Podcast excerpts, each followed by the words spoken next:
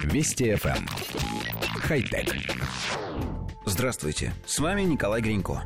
Исследователи из Disney Research под руководством Гюнтера Немайера выяснили, какими должны быть движения робота при взаимодействии с человеком. Во время экспериментов робот и доброволец передавали друг другу пластиковое кольцо, а после этого человек оценивал теплоту своего отношения к роботу, а также дискомфорт от взаимодействия при разных режимах работы робота. Авторы создали 9 режимов, меняя скорость движения руки робота, быстро, умеренно или медленно, и задержку перед началом движения, без задержки, небольшая и большая задержка. Результаты эксперимента показали, что небольшая задержка обеспечивает наиболее теплое отношение к роботу, а также наименьший дискомфорт.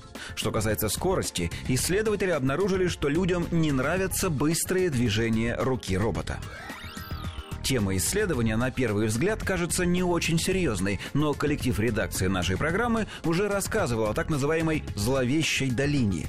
Если попытаться нарисовать график, на одной оси которого будет степень сходства робота с человеком, а на второй уровень положительных эмоций, вызванных машиной, то поначалу зависимость будет прямой. Чем более робот человекоподобен, тем лучше его воспринимают люди.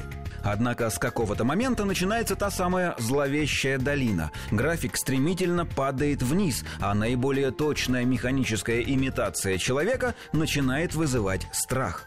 Ученые пытаются найти способ изменить ситуацию и выяснить, как сделать роботов не такими пугающими. Как оказалось, ужас вызывает не только внешний вид машин, но и их движение. Роботы двигают механическими конечностями совсем не так, как это делают люди, но в чем именно кроется проблема, выяснилось только сейчас.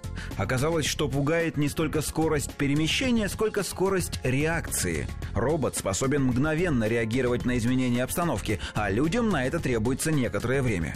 Инженеры внесли в алгоритм управления небольшую задержку до одной секунды, и выяснилось, что этого вполне достаточно, чтобы добровольцы перестали испытывать дискомфорт при общении с машинами. Другими словами, будущих андроидов придется создавать слегка неповоротливыми и неуклюжими – что, согласитесь, звучит немного странно. Роботы нужны, чтобы работать быстрее и лучше, чем человек. Похоже, что человечеству так и не суждено преодолеть зловещую долину. Хотя... Вести FM. Эм. Хай-тек.